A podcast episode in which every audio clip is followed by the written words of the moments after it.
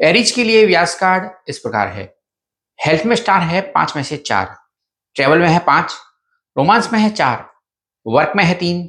Luck में तीन। Finance में है तीन।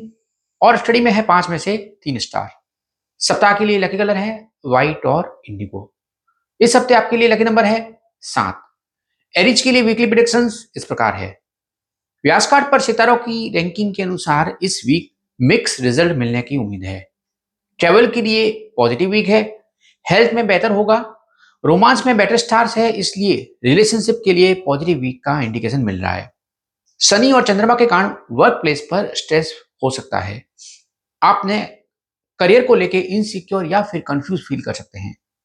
आपके कोई प्लान में देरी हो सकती है। आपके लिए कुछ लोगों का जज करना आसान नहीं है। चंद्रमा के कारण स्टूडेंट्स पढ़ाई पर फोकस नहीं कर पा रहे हैं। इस वीक कोई आपके पास हेल्प के लिए आ सकता है, लेकिन आप कुछ नहीं कर सक पाएँगे।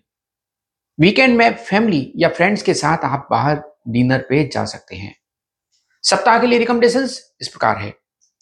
प्रेजेंट सिचुएशन को समझें और किसी से भी आर्ग्यूमेंट करने से बचें स्पेशली इस सोमवार को। इस वीक ट्रेडिंग करने से बचें और कोई रिस्क ना लें। आपको इस मंगलवार को हनुमान जी का व्रत करने की सलाह दी जाती है। इस मंगलवार को हनुमान जी को चमेली का तेल या फिर सिंदूर चढ़ाएँ। अपने बिज़नेस या जॉब के साथ इमोशंस को क्लब न करें। अपने नए साल की प्रायोरिटीज तय करें और उस पर फोकस करें। इस वीक बाल कटवाने और नाखून काटने से बचें। इस वीक काले रंग के कपड़ों का उपयोग ना करें। बाहर जाते समय बताए गए लकी कलर का रुमाल अपने साथ रखें या फिर व्यासकार में बताए गए लकी कलर के कपड़े पहने। Good luck